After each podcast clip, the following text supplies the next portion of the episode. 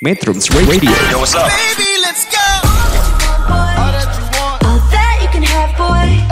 Got me spread like a buffet. Bon night. Now they always say congratulations. Come and strip that down for me. I'm on my way. Girl, come and strip that down for me. Yeah, yeah, yeah, yeah. Metrums Radio Media terintegrasi kaum muda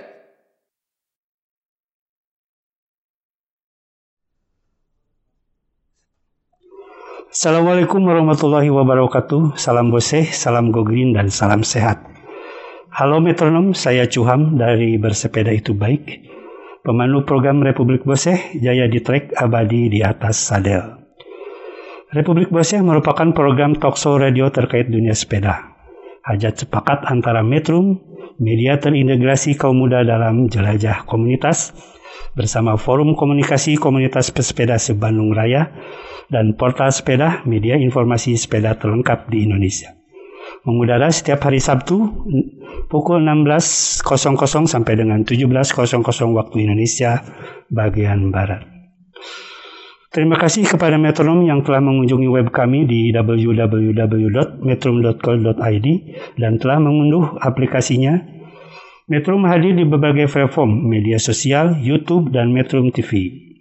Untuk artikel terkait dunia sepeda, liputan, opini, profil komunitas, dan sosial dan sosok pesepeda ada di kanal BEB Bersepeda Itu Baik. Metronom ada hal yang unik saat pembatasan sosial masa pandemi COVID-19.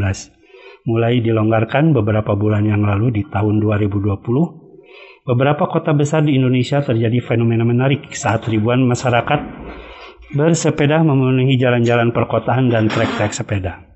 Tak hanya dipenuhi oleh pegiat sepeda yang sudah terbiasa melakukan tapi juga masyarakat baru bersepeda. Dari mulai anak-anak, remaja, dewasa hingga orang tua tumpluk dan berseliweran di jalan-jalan. Berbagai berba, berbagaimana be, e, berbagai pihak termasuk pemerintah menangkap peluang euforia tersebut. Di Republik Bose kali ini telah hadir, kita akan membahas tentang support sistem terhadap aktivitas bersepeda. Di studio telah hadir eh, para pemantik, Pak Asep Kurnia, atau lebih akrab disapa dengan Pak Askur, Kepala Bidang Perencanaan dan Pembinaan Transportasi Dinas Perhubungan Kota Bandung. Dan sore ini sebenarnya ditemani oleh Pak Komarudin, Kepala Bidang Budaya dan Olahraga Dinas Pemuda dan Olahraga Dispora Kota Bandung, namun beliau berhalangan hadir dikarenakan uh, sedang tidak uh, sehat, apa, kurang sehat kondisinya. Mudah-mudahan Pak Kabid uh, segera sembuh, Pak Kabid Dispora uh, di bidang budaya dan olahraga, Dinas Pemuda dan Olahraga uh, cepat pulih. Uh, jadi di hari ini mungkin hanya dengan Pak Asep Kurnia saja. Assalamualaikum Pak Asep, bagaimana kabar hari ini? Waalaikumsalam, Alhamdulillah dalam keadaan sehat walafiat dan selamat sore eh, kepada pemirsa metronom eh, dan metronom nih, metronom. Ya, terima kasih sudah berkenan hadir di sini dan mau telah mengganggu, mengganggu aktivitasnya. Mungkin bisa berkenalan dulu Pak, eh, aktus Bapak dari mana, kemudian aktivitas sehari-hari bagaimana, terus apakah aktivitas bersepedanya juga gitu Pak. Kemudian memaparkan tentang eh, bidang yang Bapak eh, naungi yaitu perencanaan dan pembinaan transportasi. Terima kasih Kang Cuham. Perkenalkan nama lengkap saya nama uh, Asep, Asep Kurnia, lahir di Sukabumi tanggal 17 Juni 1971. Mulai bekerja tahun 94 dulu di Kanwil Depok 10 Jawa Barat. Terus pindah ke Kota Bandung tahun 97 waktu itu masih cabang dinas. Waktu itu saya ikut uh, pelatihan sebagai uh, operator ATCS yang dikursuskan ke Australia sehingga pas otonomi daerah tahun 2000 saya masuk jadi PNS uh, di sub Kota Bandung. Sampai sekarang mungkin sudah 21 tahun ya, 24 tahun kurang lebih dari 97 bekerja di Dishub. Uh, sampai sekarang saya menduduki jabatan sebagai kepala bidang pembinaan maaf Kepala Bidang Perencanaan dan Pembinaan Transportasi di mana tupoksinya yaitu membidangi tiga seksi. Yang pertama seksi perencanaan, itu tugas fungsinya melakukan perencanaan eh, sarana prasarana transportasi dan melakukan kajian terhadap indeks kepuasan masyarakat di bidang perhubungan, di mana eh, ini kepuasan masyarakat pelayanan di bidang perhubungan ini meliputi eh, pelayanan pengujian kendaraan motor, eh, pelayanan parkir, pelayanan angkutan khususnya di Transmetro Bandung, bike sharing, eh, terus di sekolah dan bandros dan pelay- pelayanan eh, terminal. Selanjutnya ada seksi kelaikan eh, dan keselamatan transportasi. Ini tugas fungsinya itu melakukan eh, pengujian terhadap angkutan umum baik itu barang maupun penumpang yang dilakukan secara berkala setiap enam bulan sekali. Jadi eh, angkutan umum yang beroperasi di Kota Bandung wajib melakukan eh, KIR atau pengujian se- setiap enam bulan sekali.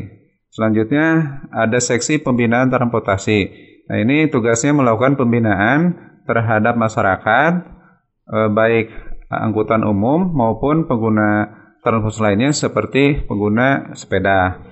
Kita sudah melakukan eh, secara rutin pembinaan sepeda ini tiap minggu pagi di eh, simpang Cikap Cikapayang Dago yang dilakukan pada pukul 7 sampai pukul 8. Ini dilakukan edukasi supaya eh, masyarakat pesepeda mengetahui tentang tata cara bersepeda yang baik dan benar yang mematuhi protokol kesehatan dan protokol keselamatan. Kalau program Backable ini tahun ini misalnya yang program-program terkait eh, dengan bersepeda. Oh ya.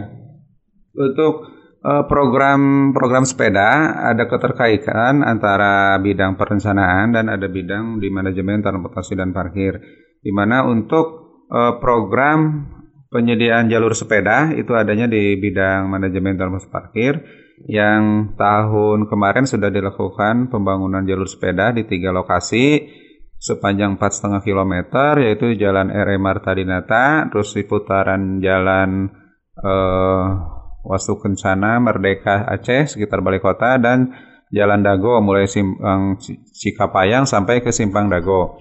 Dan tahun ini dianggarkan kurang lebih 2 miliar untuk melakukan eh, pengecatan marka jalur sepeda lanjutan. Dan untuk di bidang kami eh, bi- eh, seperti tahun-tahun kemarin mungkin ada apa seminar yang di apa dihadiri oleh pesepeda sepeda tentang mengenai eh, tata ca- mungkin eh, lebih ke edukasi ya edukasi regulasi tentang pesepeda di jalan. Terus eh, ada penyusunan apa program kerja. Nanti biasanya di akhir tahun program kerja eh, untuk eh, ekotransport sih lebih ke ekotransport ya. Di sana kan eh, banyak apa banyak penggiat komunitas di Kota Bandung itu seperti Gerakan Disiplin Sukajadi, Edan Spur, Ekotransport, terus eh, apa si kasep terlalu ya edukasi eh, edukasi yang eh, pesepeda di Cikepayang Dago. Selama pandemi apa Pak yang dilakukan Bapak terkait pekerjaan selama pandemi? Untuk pandemi, kalau di kantor sih memperlakukan WFH ya. Terus setiap setiap masuk ada itunya tempat cuci tangan, terus ada hand sanitizer biasa pakai masker tiap hari tiap masuk. Eh, selanjutnya juga eh, untuk melakukan edukasi juga kita eh, apa eh, menerapkan pro apa protokol kesehatan ya.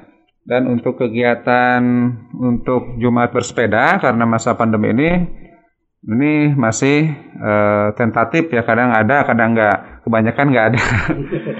Tergantung zonanya Pak. Kalau zonanya masih zona merah ya dibatasin. Karena zona apa kegiatan Jumat bersepeda ini dihadiri oleh Pak Sekda Pak para kepala dinas mulai dari Dishub, PU, DPKP 3 dan dinas-dinas lainnya.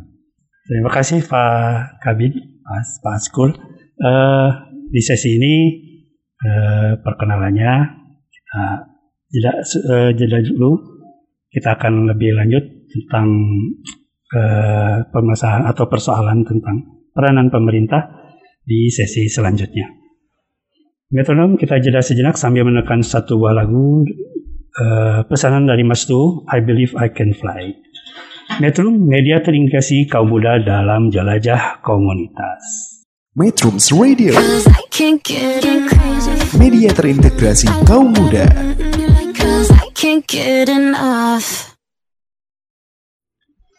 Metrum Republik Boseh Jaya di track abadi di atas sadel di Metrum Radio, media terintegrasi kaum muda dalam jelajah komunitas. Masih bersama saya beserta Pak Askur Kabit PPT di Sub dan sendirian di sini. Mungkin berdua lah di studio.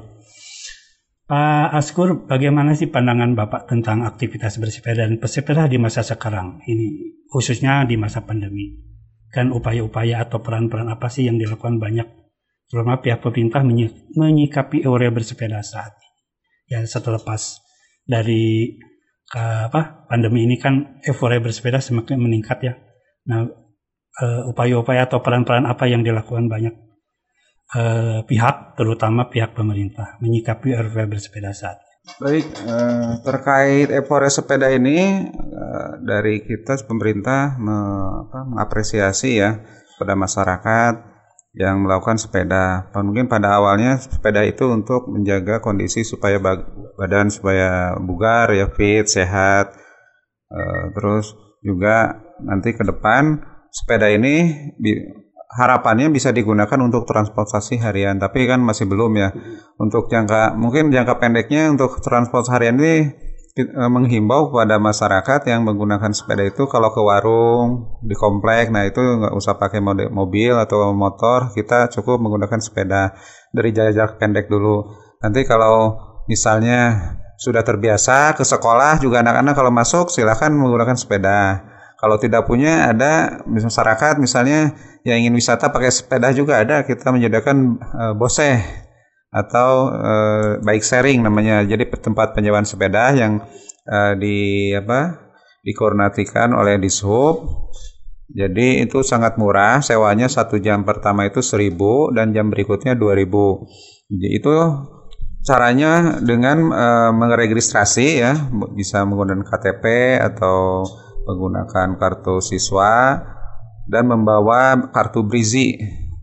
Memang kartu Brizi ini eh, harus beli itu kosongnya 20.000, top up-nya itu bebas kartu Brizi namanya.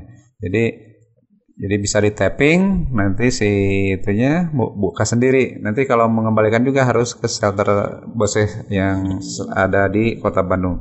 Jumlah shelternya ada 30 di Kota Bandung yang tersebar di wilayah Kota Bandung.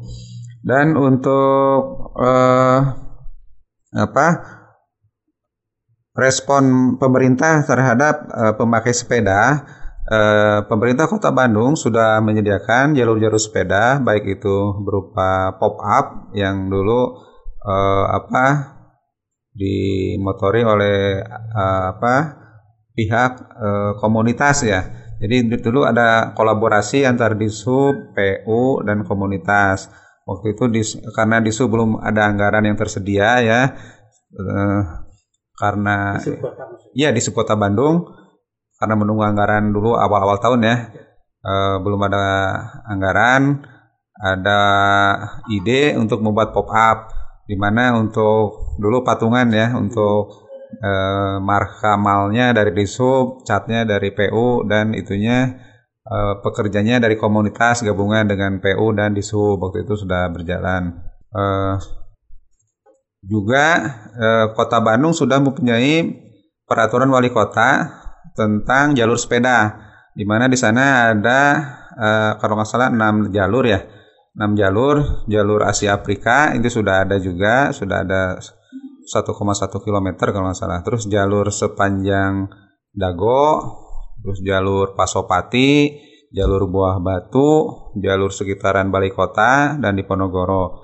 Nah, itu sudah ada dan juga eh, di subkota Bandung sudah melakukan kajian tahun kemarin yang bekerja sama dengan Baik to Work Indonesia ya yang di dalamnya me- melakukan perencanaan jalur sepeda di Kota Bandung. Memang eh, kalau dari kajian ini sangat banyak ya kebutuhan jalur sepeda di Kota Bandung. Ini eh, cuman kita tahun ini eh, karena terbatas ya anggarannya, jadi salah prioritas jalan-jalan yang lokasinya eh, Kota Bandung dulu. Kan jalan tuh ada ada tiga ya, ada jalan kota, jalan provinsi, jalan nasional. Nah, yang kita akan cat itu eh, jalur sepedanya untuk jalur jalan Kota Bandung dulu karena terbatasnya anggaran. Selain itu juga eh, pemerintah Kota Bandung sudah menyediakan fasilitas parkir, tapi itu kan eh, waktu itu sudah beberapa tahun yang lalu ya, zaman Pak RK kalau nggak salah. Itu di tiap-tiap kantor sudah ada ini parkir sepeda baik di disub, di terminal, di, di di apa, di Pemda, di kantor dewan, terus di sekolah-sekolah juga sampai sekarang eh, kita me- apa eh, me- mendukung apabila ada pemasangan eh, parkir sepeda. Ya, kemarin tahun kemarin ada bantuan dari BPTD Provinsi Jawa Barat yang ke SMP berapa ya? 44 kalau salah. Itu ada sumbangan eh, sepeda dan eh, parkirnya, fasilitas tempat parkirnya. Kalau itu yang backstand table itu gimana? Apakah ada kelanjutannya Bike stand. yang backstand yang sepeda? Kalau kalau yang di alun-alun kan masih ada tuh masih ada sama yang di yang yang di jalan eh, balai kota kan kecuali yang di Riau sudah tidak ada ya Hmm. yang backstand table itu yang parkir sepeda sambil duduk gitu ya. Oh iya iya. Nah itu belum. Ke depannya gimana? Kita di review lagi, review lagi ya. Kita kalau ada mungkin di kita anggarkan lagi untuk penambahannya. tempat mungkin Iya dan tempat lokasi. Pak, eh, tantangan-tantangannya ada nggak Pak? Soal bagi apa, ketika pihak pemerintah memberikan apa misalnya fasilitas fasilitas tersebut. Terus kira-kira tantangannya apa dari pihak komunitasnya sendiri atau sepeda sepeda sendiri atau mungkin dari internalnya. Terus sebenarnya apa upaya peran apa yang paling diinginkan publik pesepeda dari pemerintah? Hmm, kalau tantangannya eh, macam-macam ya, ada dari pesepedanya sendiri, terutama yang pelanggar-pelanggar ini sepeda masih banyak memotong arus di persimpangan. Kalau lampu merah masih ada yang nyerobot, Kalau pemanfaatan pemanfaatan. jalan jalur sepeda gimana? Ya, infrastruktur jalur sepeda kalau saya pantau hari Minggu banyak digunakan ya. Kalau banyak digunakan, terutama yang di Dago, di Balai Kota, di Riau itu banyak digunakan. Hanya tantangannya mungkin eh, masih ada dipakai parkir. Nah itu jalur sepeda dipakai parkir karena memang keterbatasan lebar jalan ya itu. Mungkin ada Parkir tempat ngetem. Ya, tempat naik turun penumpang karena eh, tidak ada tempat ngetem khusus. Kalau di nah, kalau lebar jalannya cukup bisa bikin layby ya mungkin ya yang celukan bis itu. Terus juga tantangannya juga ke pengendara eh, mobil ya, kendaraan bermotor. Ini juga eh, masyarakat belum ya mungkin karena belum tidak ada sepeda menyerobot jalur sepeda. Tapi saya himbau kalau ada sepeda ya jangan diserobot kasihan. Malah kemarin yang kasusnya kan yang di Jakarta kemarin. Yang viral yang itu ya itu, Eh, Karena itu kan sudah di udah ya itu udah dedicated kan permainan kan itu udah. Iya udah dedicated itu. Kalau dedicated nggak boleh nggak boleh terobos itu. Walaupun ya tetap jadi pro kontra ya. ya sebenarnya ya itu tadi peran yang paling diinginkan publik pesepeda dari pemerintah itu apa sih? peran dari publik sepeda? Ya, jadi maksudnya eh, peran pemerintah oh. yang diinginkan oleh publik pesepeda itu. Oh. Selain jalur sepeda mungkin ya. Ya, kalau pemerintah sih eh, kita untuk memfasilitasi pesepeda ya di jalan raya ya, kita mengeluarkan regulasi pertama itu, regulasi ketentuan dan larangan apa saja. Mungkin ketentuannya harus menggunakan helm sepeda supaya aman, terus Kalau malam hari harus pakai pakaian yang bisa memantulkan cahaya, terus ada reflektifnya sepedanya kalau malam hari itu. Terus juga eh, apa mematuhi dan memat mengetahui dan mematuhi peraturan lalu lintas, tata cara berlalu lintas. Nah itu penting. Kenapa penting? Karena di jalan raya itu bukan hanya milik pesepeda. Jadi mix traffic, ada mobil, ada motor, ada angkutan umum. Nah itu harus berbagi, harus sharing. Kalau misalnya tidak ada jalur sepeda, gunakanlah lajur paling kiri. Kalau ada trotoar, silakan menggunakan trotoar berbagi dengan pejalan kaki. Seperti itu, ya himbauannya gitu. Dan ada juga larangannya. Larangannya seperti apa? Misalnya ditarik oleh kendaraan bermotor itu nggak boleh. Terus membonceng kalau tidak ada boncengannya, misalnya di depan itu nggak boleh. Terus juga melanggar peraturan eh, traffic light, melanggar rambu-rambu lalu lintas, seperti itu. Kalau turunan regulasi dari Permenhub yang menerima 9 kemarin tahun 2020 itu eh, masing-masing kota sudah mempunyai Oh, kalau kota belum belum mempunyai hanya untuk sekarang ini baru punya jalur sepeda. Insya Allah kalau misalnya eh, apa diperlukan kita akan menyusun regulasi turunan dari eh, permen itu. Mungkin ke jalur sepeda ya karena eh, ada fasilitas pendukungnya. Nah, gitu. Oke, menarik. Eh, Oke, menarik. Tadi yang sudah dipaparkan oleh Pak Kabit. Eh, kita juga mendengarkan apa? Kita jeda dulu di sesi ini dengan mendengarkan sebuah beberapa buah lagu. Salah satunya pilihan dari Ibu Hajah Faujiah dari Boster, dari komunitas Boster. Eh, judulnya apa ini tuh ya? Pak.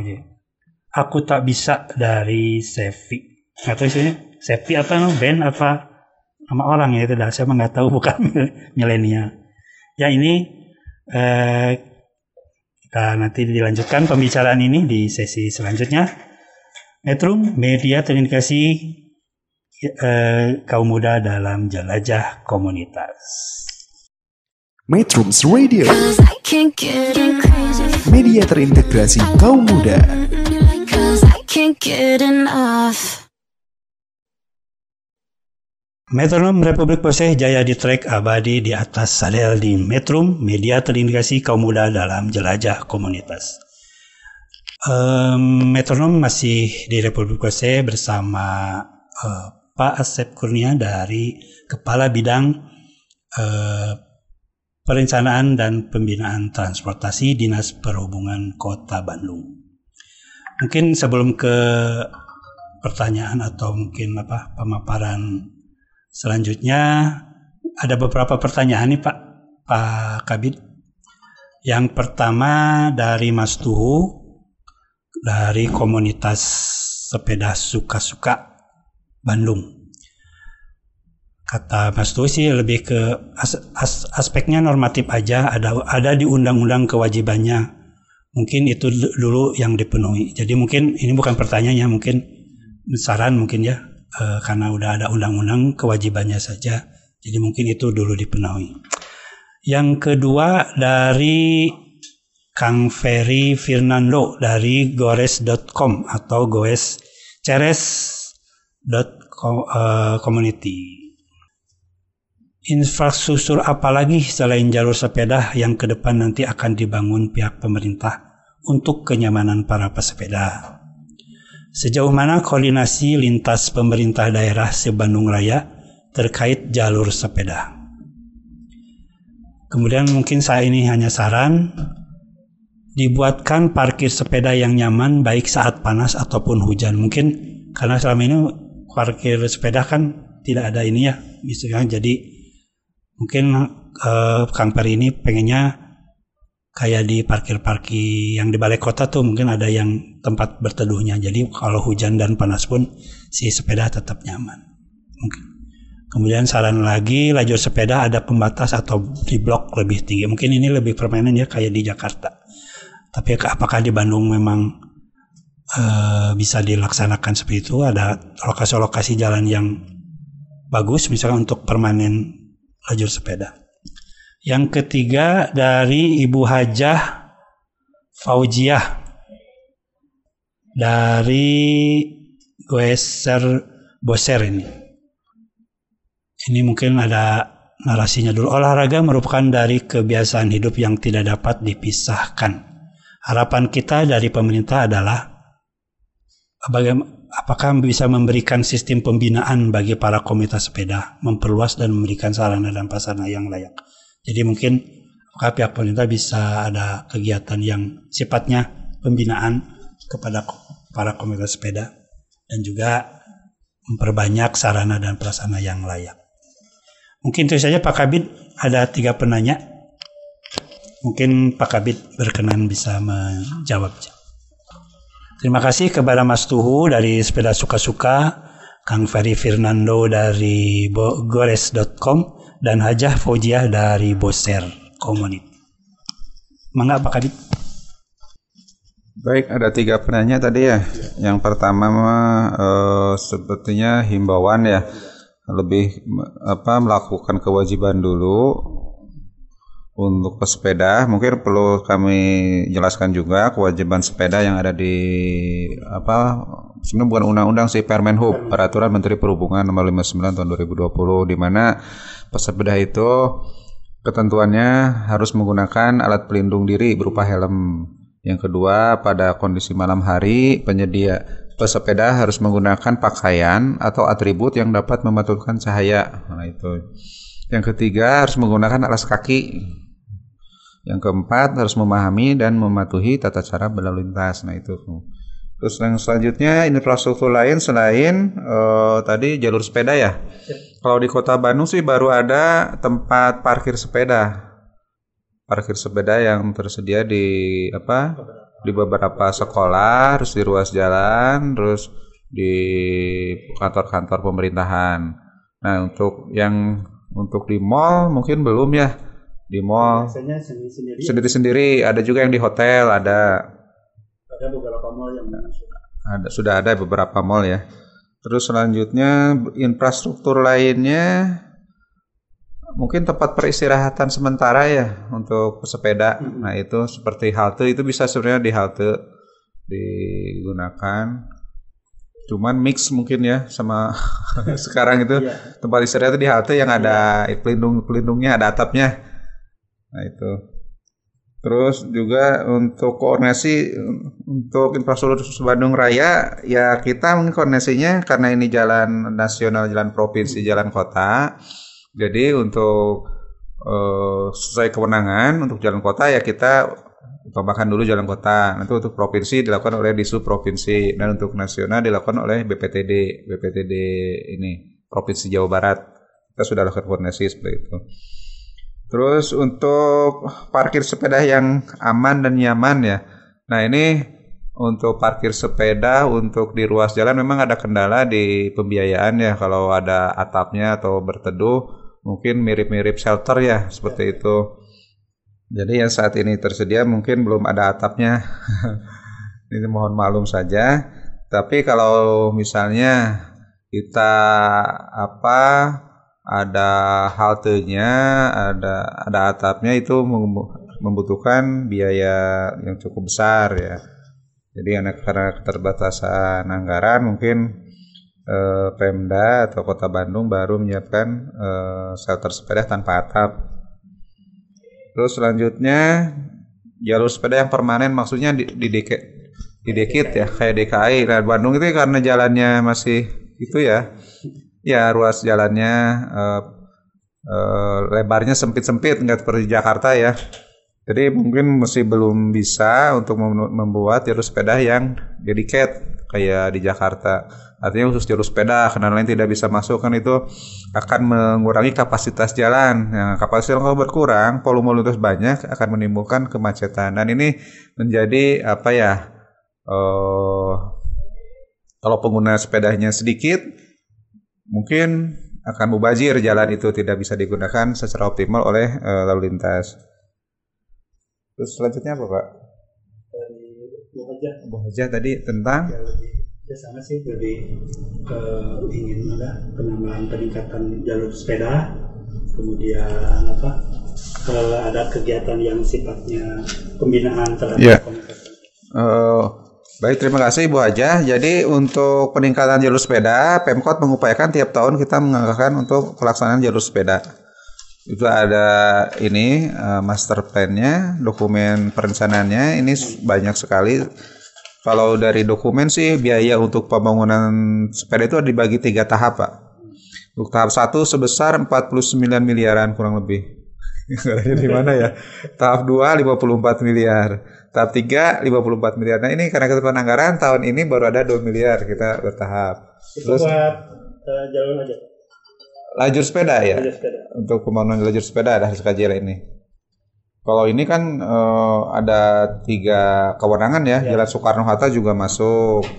Jalan provinsi masuk, jalan kota. Nah, Kita pilih-pilih dulu jalan yang kewenangan kota dulu, penanggaran dari kota. Terus eh, mengenai tadi edukasi pembinaan kita tiap tahun insya Allah kita sudah lakukan pembinaan bekerja sama dengan Baik to Work Indonesia yang dilakukan tiap tahun hampir tiap tahun lah kita rutin ada pembinaannya kepada pesepeda. Kalau saya melihat ada beberapa apa infrastruktur di Kota Bandung yang untuk jalan misalnya kayak apa eh apa itu namanya halte-halte yang yang terbengkalai. Kemudian ada shelter yang zaman dulu bike share Bandung pertama kali itu yang di ITB itu si shelter-shelternya kan maksudnya terbengkalai juga. Apakah itu mungkin kemungkinan bisa nggak di eh, maksudnya dijadikan ya pihak pemerintah misalkan bekerja sama dengan siapa dengan memanfaatkan eh, jadi itu tempat parkir sepeda gitu.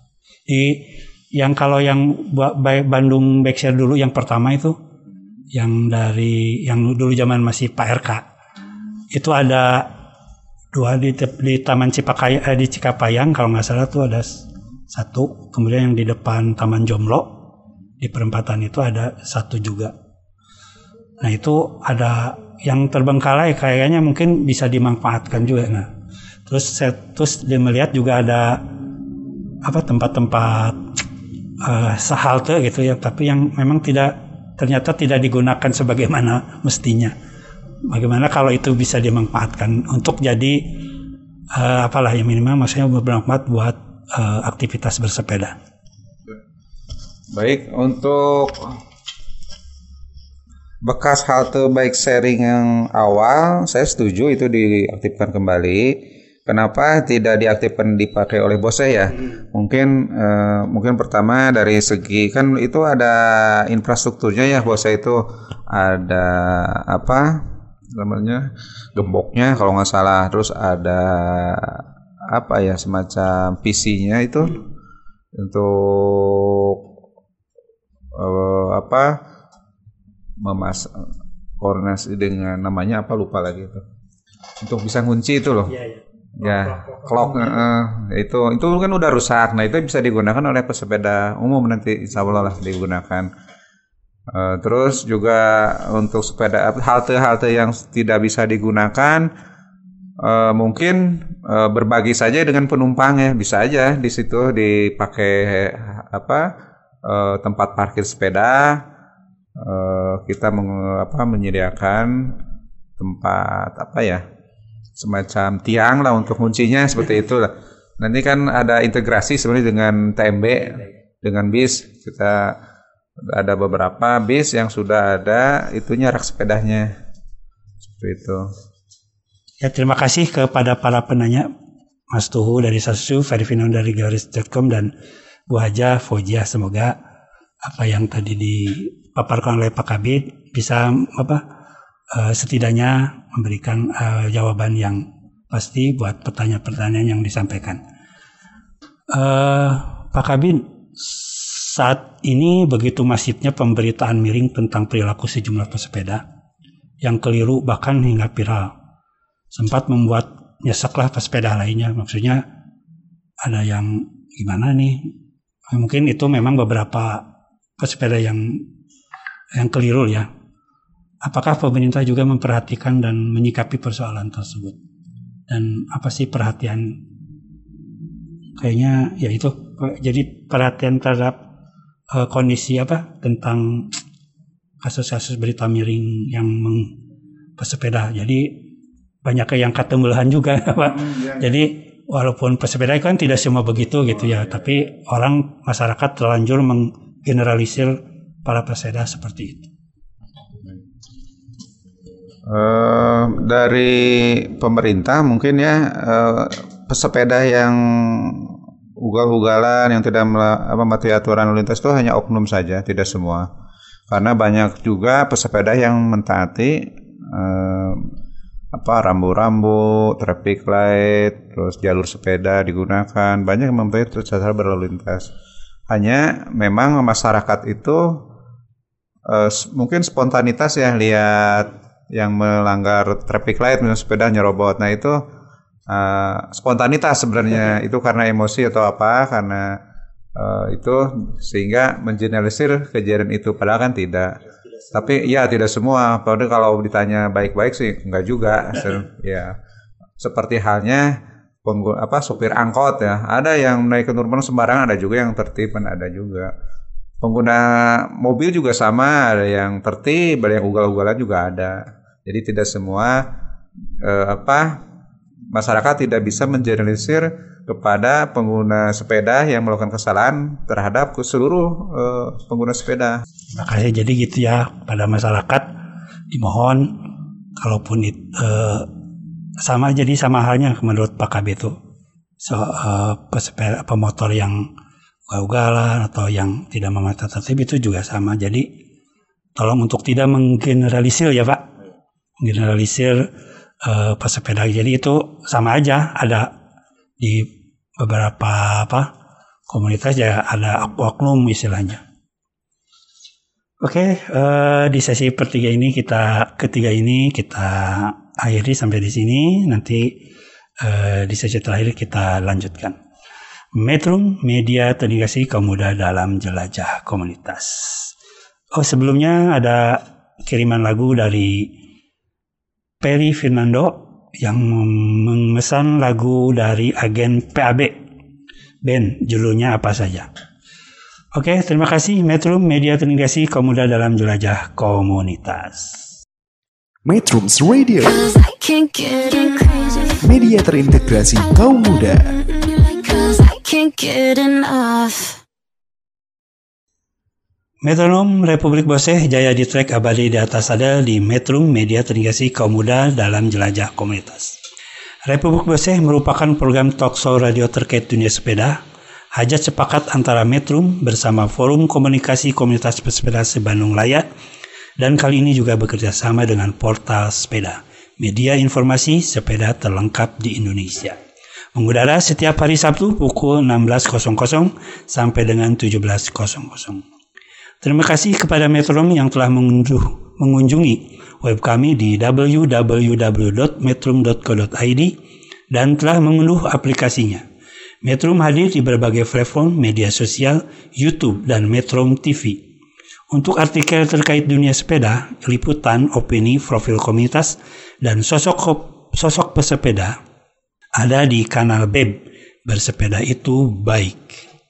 Di sesi terakhir ini kita dengarkan, kita bisa mendengarkan apa harapan-harapan eh, Pak Kabid ter- eh, terhadap para pegiat sepeda dan masyarakat lainnya.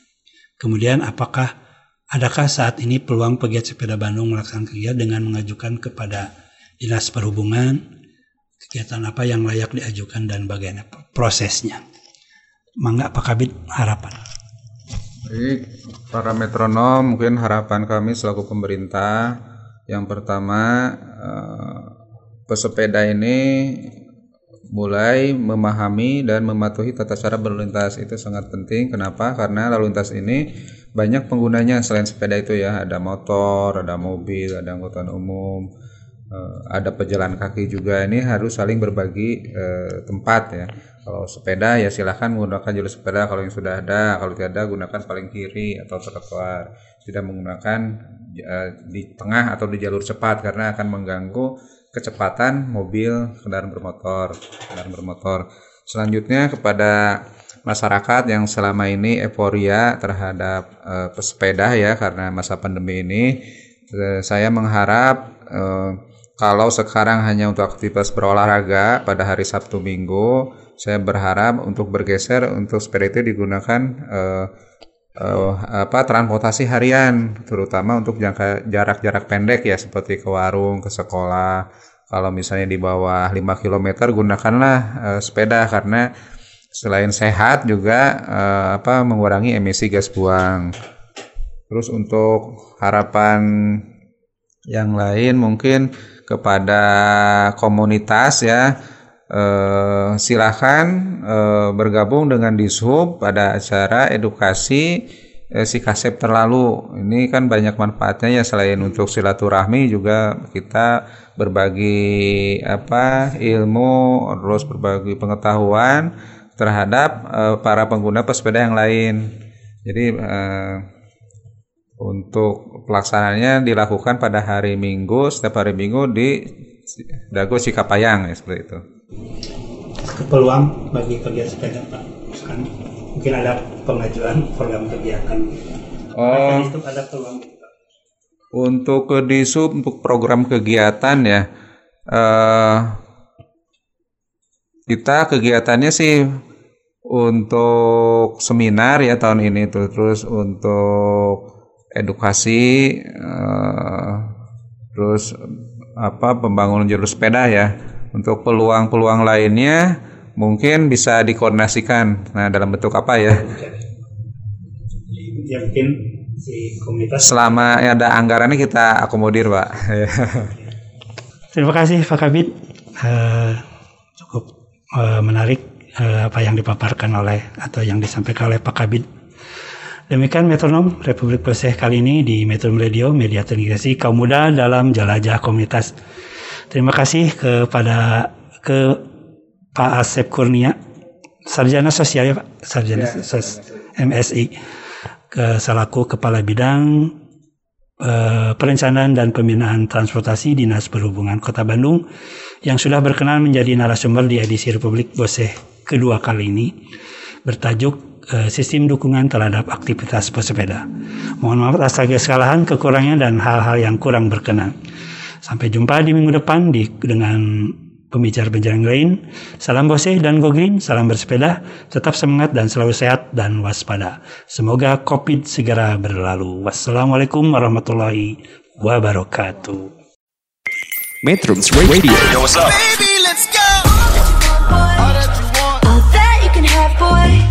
Got me spread like a buffet. Bon now. Now they always say congratulations. Come and strip that down for me. I'm on my way. Girl, come and strip that down for me. Yeah, yeah, yeah, yeah. Metrums Radio Media terintegrasi kaum muda